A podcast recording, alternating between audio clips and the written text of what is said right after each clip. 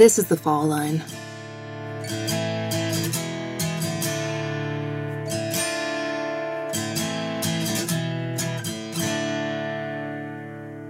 Well, after I had Raymond, um, like I said, the labor was very, very fast. And I was happy that it was a boy, a beautiful boy, beautiful baby boy. I was I was in awe with him. The year was 1978.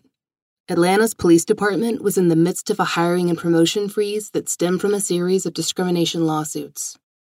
According to Grady Hospital's website, that same year, quote, a medical school was established at Morehouse College to assume up to half the responsibility for patient care, medical education, and clinical research at Grady. In January, UK band the Sex Pistols played their first American show right here in Atlanta. This is notable mostly because the bassist, Sid Vicious, slit his wrist after the show. He wasn't taken to Grady. He ended up at Piedmont Hospital's emergency room. That spring brought record high temperatures. Atlanta's first black mayor, Maynard Jackson, was in his first term of office. In the fall of 1978, the city was comparatively quiet. The first of the Atlanta child murders was still months away. November 1st was not a major moment in Atlanta's story, but it was, and is, in Donna Green's. On this day, her son, Raymond Lamar Green Jr., was born at Grady Memorial Hospital. Raymond was Donna's second child with the man who would later become her husband, Raymond Green Sr. She was 16 and her daughter wasn't yet two. She lived at the Carver Homes housing project with her parents, her siblings, and her oldest child. In Atlanta, many public housing units had that home suffix attached Techwood, Bowen, Grady, Perry, Capitol. One of the children slain in the Atlanta child murders, Charles Stephens, was actually killed on his way to the Carver complex. Carver Homes has since been demolished, an effect of Atlanta trying to dispel its reputation as what Creative Loafing called, quote, one of the worst public housing providers in the country. It was eventually replaced with Carver Village, which had a limited number of subsidized apartments available. The Carver Homes Donna remembers are different from the stories that popped up in late 80s Atlanta reporting. In local paper Creative Loafing, residents describe pushing couches in front of their doors to keep the drug crime out. According to longtime residents, the crime in Carver was at first limited to a building or two, places you just didn't go, but eventually spread out and through the complex. The 1970s offered up a different picture. Carver homes were built in the 1960s and were once considered one of the best housing projects in the area. In the late 1970s, when Donna lived there, community activist Wilma Jackson Jones remembered the complex as community minded and politically active, with regular fish fries, grassroots political campaigns, and lots of hope that Atlanta would concentrate its efforts and money on what Creative Loafing called, quote, the neglected South Side. Carver Homes had an active tenant board that, like most of the other black majority public housing projects, was run by women. Donna was surrounded by people who were active and actively involved in one another's lives, both as friends and neighbors and in more organized capacities. Her mother even worked for the housing authority, and she loved it, Donna told us.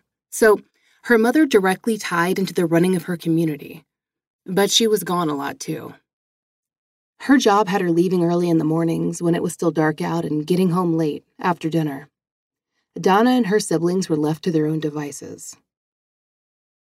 Donna has been working on a book for some time, and she was kind enough to share her work to help us paint a picture of what her life was like then. She remembers being out past sundown as a kid, skating around the complex and having fun. But she can also remember the times her mother got home early and the slaps she got for being out so late.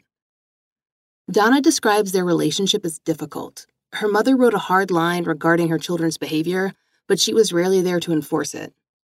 Donna remembers mostly harsh words and demands for obedience, not the closeness she craved. In Donna's own words, her response was to act out. There was a lot of talking back and plenty of punishments to show for it. She can remember sneaking out of her bedroom window to hang out with friends. Many small acts of rebellion came between a mother and daughter who didn't really understand each other. Donna says that one of the most important things she learned was to keep her mouth shut. She talked back to her mother and paid the price, but gossiping about other girls in the neighborhood led to more serious problems. Donna remembers one time in particular when she'd been talking with her friends about a girl that Will called Tiffany. The other girls called Tiffany a slut, something that Donna didn't even really understand at the time, though she went along with the flow of conversation. A few weeks later, she found herself outside on a friend's porch, the same friend who'd got her talking about Tiffany in the first place, only to be surrounded by Tiffany and two of her friends. Tiffany had a stick.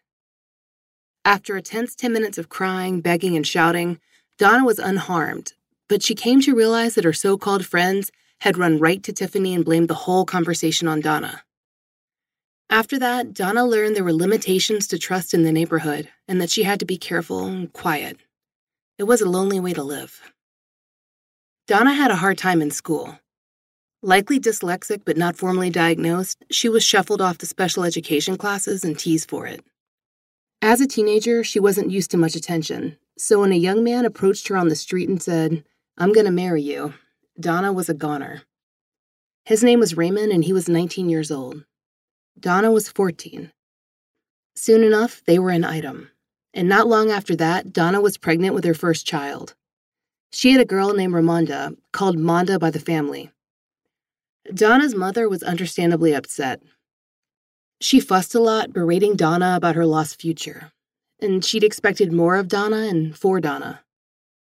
Baby Raymond Jr., who the family called Lamar, would arrive before Monda was out of diapers. Donna continued to live with her mother and siblings, though she saw Raymond Sr. regularly.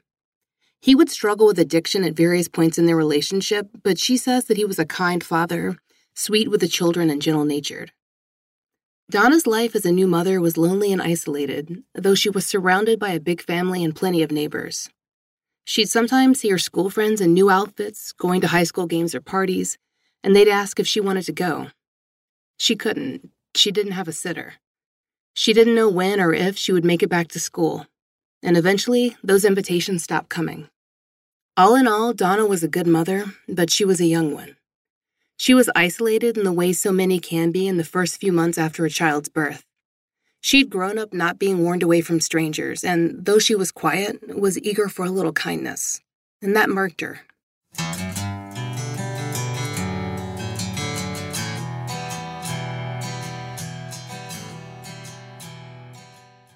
When you meet the adult version of Donna in 2018, it's hard to imagine that she was ever naive. Donna is analytical, razor sharp, really. And now the mother of six, she's also a missing persons advocate who works with the likes of NCMEC and CUE and who organizes events for the families of other missing children, tapping into her contacts and resources to send out press releases and organize memorials. Most recently, she did just that for the Millbrook twins to commemorate the 28th anniversary of their disappearance. Donna's face can be seen in a dozen articles about advocacy and the importance of liaison between police departments and grieving families. She's done a lot and she has no plans to stop. If you've seen Raymond mentioned anywhere, it's a result of Donna's hard work over the past 39 years. But we all know that wisdom comes in hindsight. It's hard to imagine the life of a teenage mother in 1978 when there were no national campaigns to teach hospital staff about abduction or security bracelets on infants or the widespread knowledge that a newborn baby might be at the risk of kidnap. But these events did occur. During our research, we found instances of Atlanta hospital kidnappings dating back to the 1930s. Yet, there was no code pink drill or double locking doors. There was no culture of suspicion. Women were not viewed as dangerous, especially by other women. So when you listen to Donna's story, Remember that. Raymond came quickly. This being her second child, Donna was familiar with the signs. She went into a three hour labor the same day that Raymond was born, and she barely made it to the hospital in time. According to her, she practically had him on the way off the elevator. It was an easy birth without complications, and she was discharged on November 4th. Unlike many new mothers on the ward, Donna didn't even have a roommate. Her recovery was uneventful, though she missed her daughter Monda and was lonely at the hospital. That would have been the end of her Grady story, and Raymond's, except that she encountered a woman at the hospital in the supposedly off limit maternity ward who had interrupted. Donna was left with nothing. When we try to talk about Raymond, we're faced with this concept of a baby rather than the sense of a real one. He wasn't developed enough to have a favorite toy or a funny way of sleeping or a special laugh. So Raymond's story is all what could have been and not what is. We begin and end with a woman who called herself Lisa Morris. She was youngish, light complected, a black woman who wore her hair wrapped tightly in a scarf. Medium build, medium height a friendly smile, and what Donna remembers as kind eyes. Nothing about her stood out. In fact, Donna wasn't able to remember her with precise detail until she worked with a sketch artist from NCMEC in 2007, and then more recently with the GBI's forensic artist to develop a description. Lisa Morris first approached Donna outside of the nursery. Donna, hours out from giving birth, stood watching her son through the wall of glass. And that's when Lisa made her move. She walked up to the nursery. She stood there for a while, and then it's just it was just she and I there. And she asked me what which baby was mine. And when I pointed to Raymond, she commented on oh, how beautiful he was. And I was comfortable with her. And I asked her, oh, Did you just have a baby? She said, No, my sister just had a baby. And she pointed at a baby whose last name was Morris. And she said, Well, can I come in your room? Because my sister's sleeping. I don't want to disturb her. And of course, I said yes. You know, I didn't think anything of it. I'm young, I'm 16. I mean, you know, she stayed long enough for, uh, she asked me no questions or anything. She stayed long enough for me to be comfortable with her. So she said, I'll be back, you know, so she left. Those glass walled observation nurseries, we've all seen them in movies. Less so in real life as rooming in has become more popular. That's the practice of having a baby stay in the room with her mother. And now fathers are much more involved in the birth process. They're not sitting around in waiting rooms, waiting to glimpse a glassed in sea of infants, to pick out their own based on a name tag. Parents have their babies close at hand. Another movie trope are the conversations that used to happen in front of those observation windows. We'd see new parents, giddy and exhausted, and proud relatives straining to glimpse a family resemblance. It's the perfect setting for a predator. People have their guard down, ready to show off their new babies to anyone who happens by. And Lisa Morris honed in on Donna with an accuracy that makes it clear this was not a spur of the moment kidnapping. She had a plan. It wasn't long before she appeared again, this time at Donna's hospital room door. Lisa invited herself in, through the guise of friendly conversation, she began to gather information. She looked at him, whatever, and we talked a little while. And when they took him out, you know, she started asking questions like, What's his whole name? I gave it to her. You know, I told her, well, I told her the first name and the last name. She was like, Well, what's his middle name? And I told her, you know, what's his dad name? I told her, I'm not even thinking, oh, she's nosy or anything. I'm pretty, because she appeared to be young.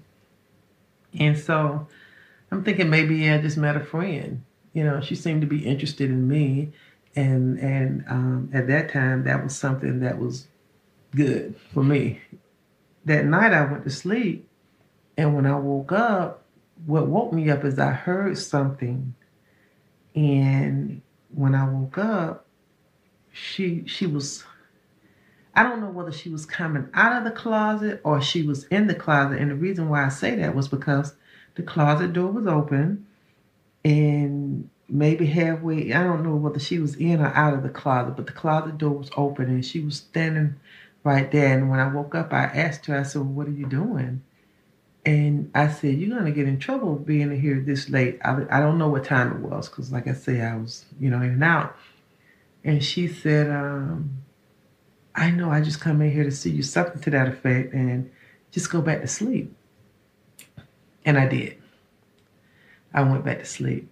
I didn't think anything else about it, did not cross my mind again. Raymond wasn't in Donna's room that night, but she guesses that Lisa thought he would be. But it didn't strike Donna at the time. In the hospital alone, and grateful for companionship, she didn't ask questions. She didn't find it strange when, the next day at discharge, she saw Lisa again. As Donna bundled up Raymond for his first car ride, Lisa gradually entered the conversation, making nice with the relatives come to retrieve the new mother.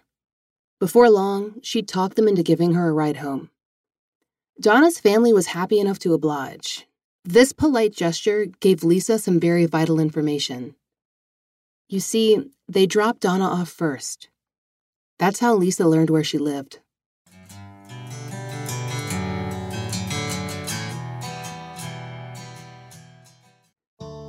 Stress, sleep, recovery, whether we're in the gym or at work, these things shape how we perform.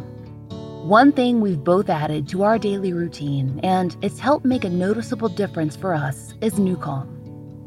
Brooke told me about her NuCalm experience this week. She's been using it while her baby naps, so for her, the 50 minute reboot session is perfect. It's a little time she can carve out of her day to relax, de stress, and well, reboot. By the time the baby's awake, Brooke feels refreshed and ready for the rest of her day, too. It's imperative to your health and happiness to be able to manage stress and not be managed by it. NuCalm gives you the power and control to relax and recharge anywhere, anytime.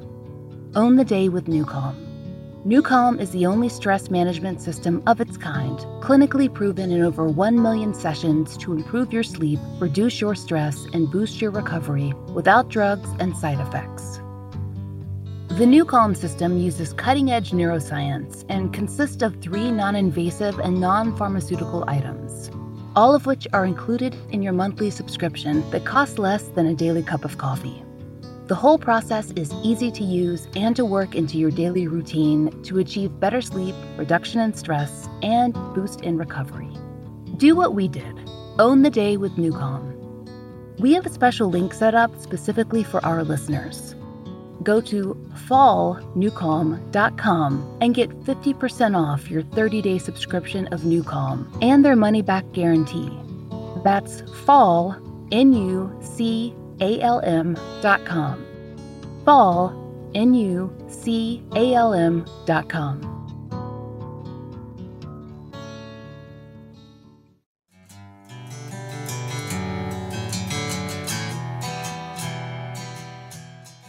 Donna was so grateful to be home to sleep with both her babies in bed at once. Monda had missed her mother so much that she wouldn't let go of her, and Donna had to sleep sitting up in bed, a bassinet in one arm and Monda in the other.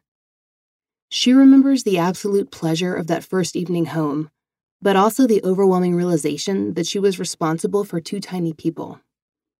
She didn't get much rest. Donna had barely settled into a rhythm with her newborn when the visits began. Friends, neighbors, friends of friends, and everyone in between came by to see the baby. It seemed like someone was always coming or going. And in that time, Lisa Morris appeared again. She had likely been waiting for just such a moment, when she might blend into the stream of guests, another friendly face, another kind word. On November 6th, Donna was home alone with her brother Tony and the children. After two days of nonstop socializing, it wasn't strange for another knock to come, but Donna was more than a little taken aback when she opened the door. When she knocked on the door, and I opened the door, she had this big bright smile on her face. She was like, Hey, I think that's when my first antenna kind of went up a little bit, but not a lot. And I was like, "What are you doing here?" And she was like, "I just came to see how you and and the baby were doing." well, um, I I looked out the door to see was anybody else out there. I said, "Well, uh, how did you get here?" You know, she said, "Well, I caught the bus." She came in. My brother was sitting there, my oldest brother, and um, he was kind of looking at TV and nodding. So she stayed. Somebody else came in and left out, and she stayed about an hour, maybe two. And then when I said, Well, I'm getting ready to go take a shower, she said, Oh, well, I'll just stay and wait till you finish. Then my antenna went up a little bit more. I was a little uncomfortable with that, but I think nothing of it because that where do I where do I put that uncomfortableness? What is that about? You know, at that time I didn't know anything about that. So, but it, it sparked me to tell my brother I'm going to take a shower, wash the baby. Dismissing discomfort in service of politeness. That is ingrained in all of us, especially in the South. Donna was 16 years old and didn't know how to get rid of the guest who had invited herself in. She figured that if she removed herself, Lisa might get the hint and leave. She asked her brother Tony to watch Raymond and left the baby sleeping on the couch. She can remember his precise position. She's relived these moments for the past 40 years, imagining how a hundred tiny changes might have resulted in a different and happier ending. Even as she headed upstairs, Donna couldn't shake the sick sense of nervousness that had begun to crawl up in her belly. I was in the shower maybe 10 minutes, 15 minutes seemed like. But some kept saying, get out the shower, get out the shower, get out the shower. And I couldn't shake it. So I got out of the shower, I put on my clothes more in a hurry than I would normally do, but I could, didn't know what was wrong. So I went downstairs. When you come down these steps, you come down this way and then you have to turn to the right and go back down. But when you come down the first set of steps, the sofa is spread out right there. So I should have seen the baby on the sofa. I didn't. Then I kind of jumped down the steps coming real fast and my brother was asleep. And I woke him up and I asked him, Tony, where the baby? And he said, Well, the baby started crying and she just picked the baby up and walked to the door. And I went because this is the sofa, but you gotta go past the sofa to get to the and she was gone. I ran out the door. I looked around. I asked somebody that was next door, Did you see a lady with a baby? Somebody said, and I think it was the girl next door, um, says they saw a lady with a baby going down the street in a brown car. She got in a brown car and they took off real fast. That's what somebody said they saw. Donna's screams gathered a crowd. Soon enough, a neighbor volunteered that she'd seen a man driving the car. It seems that Lisa had an accomplice. Donna ran inside to call the police, and after that, the next few hours blurred together in an adrenaline fueled panic. She isn't sure how long it took for the police to arrive. One of the officers, W.D. Swinney, would also be an investigator in the 1981 case of kidnapped baby Shantae Alexander. The police did not descend upon her apartment in droves. Donna remembers one patrol car, maybe two. After taking her statement, the responding officers drove Donna to Raymond Sr.'s place to both inform him of the abduction and get his statement. But he wasn't home, though he'd made it to her apartment by the time the police brought her back. Mostly, Donna remembers answering a lot of questions. They took down her information and then she waited. We have not shied away from critiquing police investigations or lack of media coverage in the cases we've covered, or in giving credit when it's due, when that's been the case. In the kidnapping of Raymond Green, the original official response feels light years away from the 1981 response for Shantae Alexander. By then, the APD was so effective that Sandra Alexander remembers an Officer Huffman, the man who found Shantae, so fondly that she tears up when she tells his story. We've told you about the press coverage in the Alexander case, and you'll hear more about that next episode. When Raymond disappeared, a single article appeared on his case. We've read it. It was four paragraphs long and appeared on page C10 of the morning edition. It describes Donna taking a nap, not a shower. It reports her as leaving the baby with Lisa, not her brother. And that's it. Nothing else exists. And as for continued investigation, well, my co host spoke at length with Donna about how it proceeded. I'm curious about from your you recounting the events, there would have been nurses and staff in the hospital who maybe saw her face. And then when you guys drove home that day, was it Raymond Sr. who drove you home or maybe your brother? I think it was, I, I, I can't remember whether it was my mom and her friend. I think it was, no, it was Raymond and his friend. And they dropped us off, they dropped me off, and they took her. But she went, they said that they, because I said, well, where did she stay? Because the police was asking the same thing.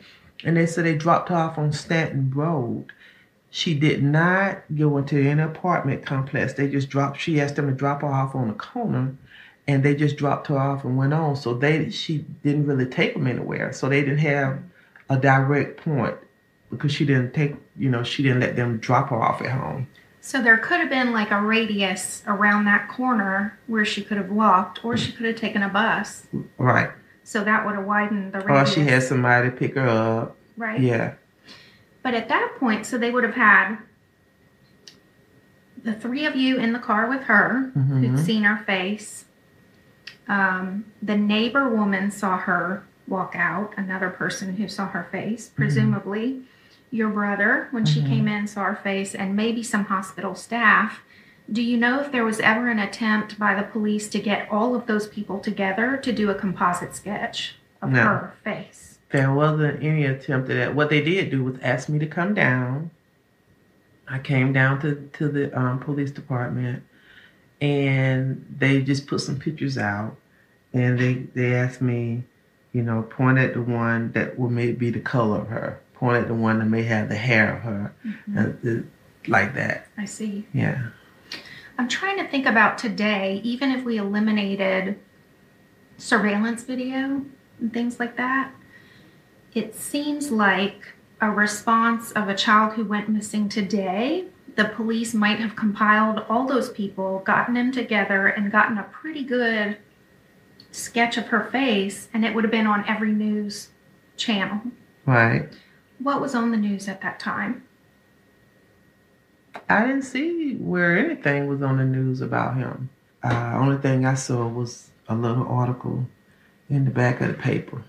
That was No pretty much it. No pictures. So, to your knowledge, other than people who happen to know you and live in the complex with you, nobody was looking out for this woman. No. No. Nobody was looking out for her. It all that I thought that should have happened, although I was 16, all that I thought that should have happened, none of that did. And it wasn't long before I began to realize it's not much going to be done for him. Donna would wait two years to hear anything about Raymond's case. And even then, it was because of Shantae Alexander's kidnapping and subsequent reunion that Raymond would be mentioned in the news at all. But that attention faded away again as quickly as it came. Over the years, Donna has contacted the ADP, but she couldn't find out any new information on the case. In fact, in 2003, it became apparent the original file had been lost. This discovery came at the urging of 11 Alive News in Atlanta, who eventually arranged for GBI sketch artist Kelly Lawson to meet with Donna. They developed sketches of the kidnapper and age progressions of Raymond, all based on memory. The AJC covered this development as well. They spoke to the Atlanta police in 2003 and reported the following I don't know where the file is, stated an Atlanta police lieutenant. All I can say is the agency's file retention program has changed a lot since then. The lieutenant concedes the department was forced to launch a brand new investigation into the decades old case. In 2007, APD worked to have Raymond entered into the NCMEC system and began fielding tips on his case. It's worth noting that since 2010, when Donna again reached out to establish a case file for Raymond, the Atlanta Police Department has maintained an active file on his case and has worked to follow tips as far as South America. As Donna grew older, learned about the various agencies who work with and for families of missing people, she's gotten Raymond listed in all of the major databases for missing persons.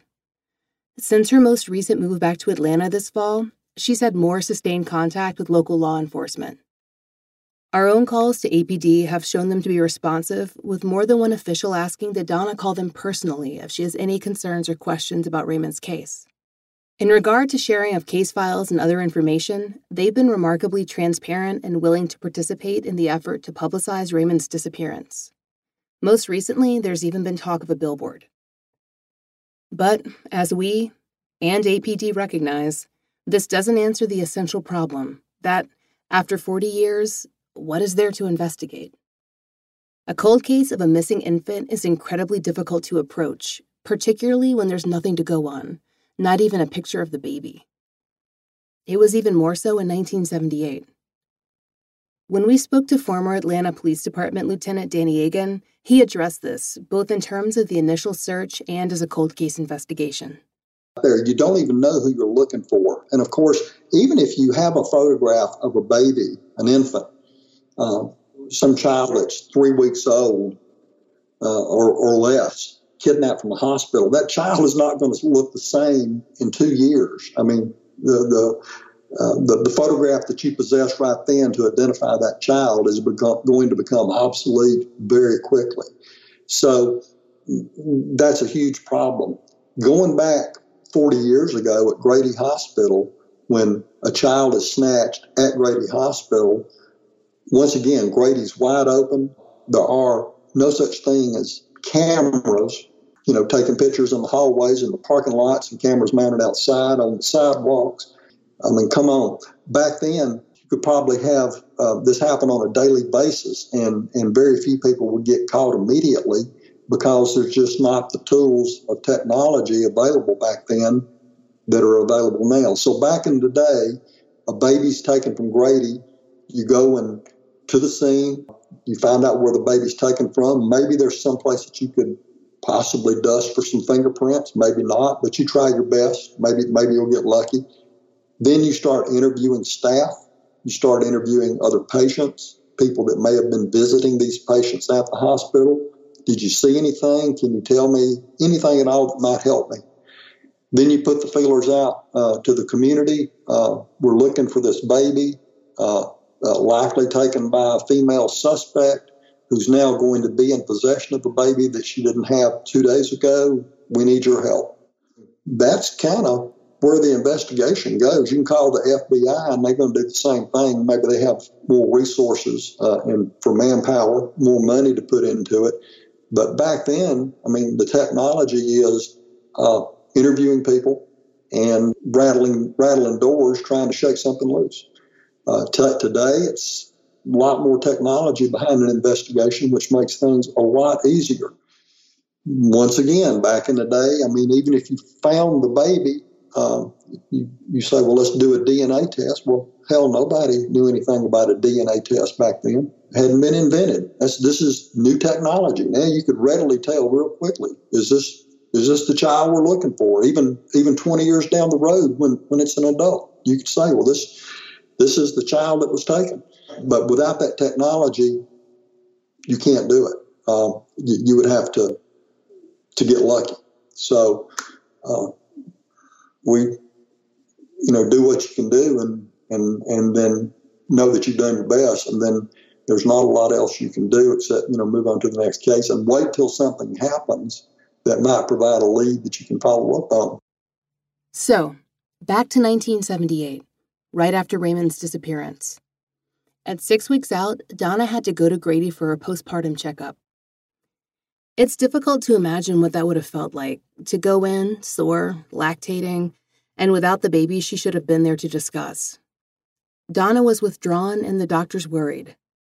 She hadn't talked to anyone about her situation. She had not been made aware of any resources that were available or even given a blueprint, as she calls it, of what she should do. She didn't know what the police were going to do to find Raymond. She took care of her daughter and she numbly waited for news.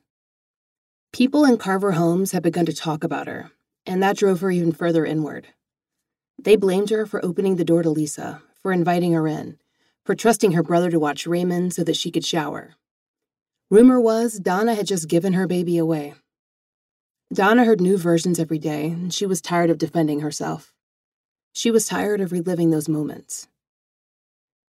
So when she went in for her postpartum checkup and didn't want to answer the doctor's questions, he sent her to Grady's behavioral health wing to speak with someone.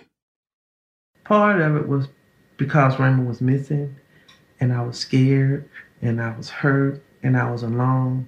The other part of it is you sending me to the eighth floor. Come on, you know, because eh, Grady Eight got a reputation in it now. If you go to Grady Eight, we know you're crazy. So I didn't want to go there. But when I talked to the lady, she was trying to talk to me, but my nerves were so bad because in my mind, they're gonna keep me on the eighth floor, and I didn't do anything wrong. So I'm playing this tape that you're gonna keep me up here because my baby got missing and I didn't do nothing. Mm-hmm. And it doesn't matter what she said, you're gonna keep me because my baby's missing and I didn't do nothing. And um, I think after she kind of got me calmed down, I and then she's she kind of said, well, you know, maybe this wasn't a good idea to have you. I know the eighth floor is a reputation, and whatever, you know, but you're gonna have to deal with this. And if you don't deal with it now, eventually you're gonna have to deal with it. And while she was saying all that, I'm thinking if my friends know that they sent me to the eighth floor, you know, I'm already got this baby that's missing, and people in the community, some say I gave my baby away, some said my baby um, was found dead. I had somebody call the house and let a baby cry and all that. So I had so much to deal with on my own in a way that, and I, you know, who could I talk to about it? And and although I had, you know, friends or whatever, but then I walked up on some friends they didn't know I was there and they was talking about they believe I gave the baby away. So I had to deal with so much by myself that when she was talking to me, I'm just thinking, when they find this out that I was at the floor, I'm sure enough gonna be ostracized. And I didn't want that because I didn't know where to go with where do you go with that pain? What do you do with it? You know? So she asked me, she said, Well, do you wanna meet? Um, maybe we can meet at, meet at a park or something like that. You know, maybe I'll buy you lunch and go to the park. I said, okay, you know, and she gave me her card, but I want, you know, I just wanted to get out of there because I didn't want nobody to make me look different from the crowd that I was in. I didn't I didn't want to stand out because if I did, if I sat quietly, they said I was crazy or going crazy. If I laughed, they said, if I laughed at something, they said, there's no way I'd be laughing if my baby just got missing. So I was already struggling with how to go back to normal where I wasn't looked upon, at, you know. So yeah, so I, I just didn't respond to her at all. In true crime, it's become standard to talk about victims' reactions and whether they seem appropriate. Donna experienced that judgment up close in the years that followed Raymond's kidnapping. She never did seek out that counseling the eighth floor doctor offered her. So she had to carry that loss with her through four more children who felt the absence of their brother. She didn't even have a photo to show them. That is, until she was connected with Kelly Lawson, the forensic sketch artist for the GBI. Their meeting took place a few years back, recently enough that it's still fresh in Donna's mind. Kelly's, too, though she draws hundreds of portraits a year, traveling all over Georgia to do her job and catch memories while they're fresh. Kelly's office is just as fascinating as her family connection to the GBI. Her mother was the first sketch artist for the organization and was widely regarded as one of, if not the best, forensic artist in the country. When it came time for her to retire, she couldn't find a replacement that satisfied her. And so she trained Kelly, who'd attended school for fine art and soon found herself traveling all over the state to do everything from clay reconstructions to sketches based on crime victims' memories. Her art is beautiful. Her office is lined with bold charcoal sketches that range from musicians like Travis Barker to Notorious B.I.G. to works in progress of missing and unidentified persons that the GBI calls upon her to complete. Recently, we spoke to Kelly at length about her process. I would say that this is one of the most challenging things that have that I have had to do as a sketch artist, and that's to meet with the family member who doesn't have a photo of their missing baby and come up with a drawing of what that baby looks like. Part of the challenges with that is that, you know, I don't draw babies on a regular occasion. I typically draw adult males who have committed violent crimes.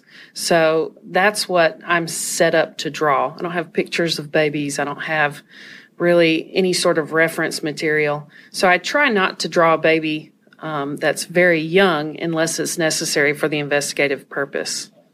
In this particular case with Donna Green, I drew her baby when he was younger as a small child, not for investigative purposes, but just because that was one of the things that she felt like she was missing out on the most when her baby was stolen. She missed out on his childhood. She was wanting to experience that in some way. So she came to me and asked me if I could draw a picture of what I thought he would have looked like when he was younger. And I used pictures of her other children to kind of see how he might have looked. And I asked her, you know, because she'd had seven other children, I said, you know, when, when Raymond was born, uh, which child did he most resemble? And she knew the answer to that question immediately, which really shocked me because to me, all babies look alike, but she knew exactly which baby he favored the most. And I was able to then take photos of that child and see what other children in the family he looked like. And it gave me a pretty good idea of what Raymond looked like as a child and really as an adult as well. So, working with the family is the most important part. Getting pictures of the other loved ones and relatives that that favor or have the family resemblance is really helpful. And in this particular case with Donna Green, I actually got to meet I think all of her children. So that helped immensely to see them in person and be able to put all that together in my mind. When Donna received the sketch, it was transformative. She'd been dealing in fuzzy memories for years, and now she had two pictures of Raymond, one as a toddler and one as a man in his 30s. But what she didn't have was direction. Lisa Morris wasn't a real person, not in that identity at least. There was no such woman living in Atlanta. She did not have a sister on the ward. Nothing she told Donna about herself had been true. All Donna had to go on was that Raymond might have been sold outside of the country. Donna says the APD eventually suggested this to her after years of inactivity on the case. But based on other stories, Carlina White, Kamiyah Mobley, and others who have been in the news over the years, kidnappers have generally stayed close to home. While children are certainly trafficked, or as is more likely with infants, sold in black market adoptions, those infants are, at least in the US, most likely to be white. We'd love to know what the APD based that opinion on, but we haven't seen the whole file. We're not sure if the APD questioned the staff about how Lisa Morris made her way onto the ward in the first place. We do know that Grady never contacted Donna. To be fair, Raymond was not taken from the hospital. That would have made the news if we can go by Shawnté Alexander's case, but Grady was certainly at least partially responsible for Raymond's disappearance. Donna trusted Lisa because she was on the ward, safe by association. She's had 40 years to wonder just how Raymond's kidnapper made her way in and how she remained there for days, undisturbed by staff or security.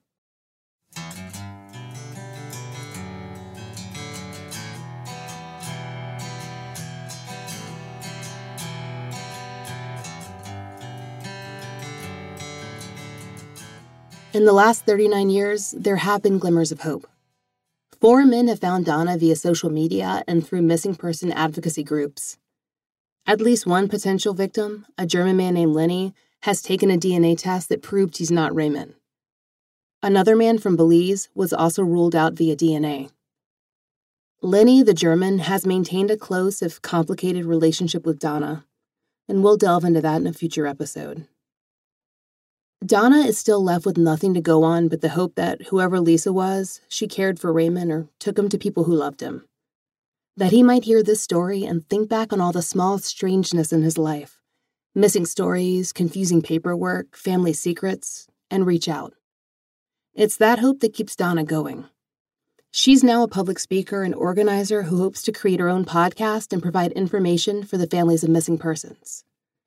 She wants to clue them into everything they should and should not do and what resources are available to them. Just what she needed when Raymond was stolen. If you'd like to contact Donna, she's asked us to include information in the show notes. She wants to support the families of missing persons in whatever way she can. The goal of the Fall Line has always been a mixed bag part storytelling, part investigation, part reconstruction of cases that were never truly whole. But at the heart, the point of this whole thing is amplification. The families have been speaking for years, decades even, but no one has been listening. We always hope to provide what skills we have in the aid of pushing the investigation forward, but in Raymond's case, there aren't any threads to unwind. There's an afternoon in November, 40 years gone, without a scrap of paperwork to dissect. As former Sergeant Danny Agan pointed out in our interview with him, APD has moved three times since Raymond went missing, and all of the original hard copies weren't digitized. They were stored as is. Somewhere along the way, some of those files went missing. Something that Danny says is never the intent, but occasionally happens in large departments with thousands of case files, open or closed. And Raymond's case is open. That file could be buried somewhere, but the APD can't locate it. They've begun a new one with as much info as can have been gathered in eight years, but very little remains of the origins of the case. There's one newspaper article, the same one Donna took down to the police department when she wanted to establish contact and show them that her son indeed had gone missing. Outside of APD, other methods have so far failed to produce results. The DNA ancestry test we ran for Donna turned up no connections that might lead her to her son. Every single case we cover has its own set of needs. For Raymond, that need is awareness. Maybe even Raymond himself might hear it if the audience stretches wide enough and if the right circumstances fall into place. So, share this episode. Share his NCMEC page, his Charley Project entry, share Donna's website. Donna has told us that every time Raymond's case comes into the news again, she's at a loss for words. She's grateful and hopeful in the moment, but she also knows that it's only a matter of time until he disappears again, under the piles of other stories that flood the news cycle. Raymond Lamar Green was five days old when he was kidnapped on November 5, 1978. He has black hair and brown eyes. Based on his siblings, he'd likely be around 5'10 and 180 pounds. At birth, he had a mildly lazy eye that may have corrected itself or been corrected in his lifetime. If you have any information regarding his disappearance or the woman who called herself Lisa Morris, please contact the Atlanta Police Department at 404 658 6666. Next time, the story of Shantae Alexander, kidnapped from Grady in the summer of 1981. Her mother's experience after the abduction is one of the strangest and most disturbing stories we've heard throughout our research on this case. We hope you'll join us then.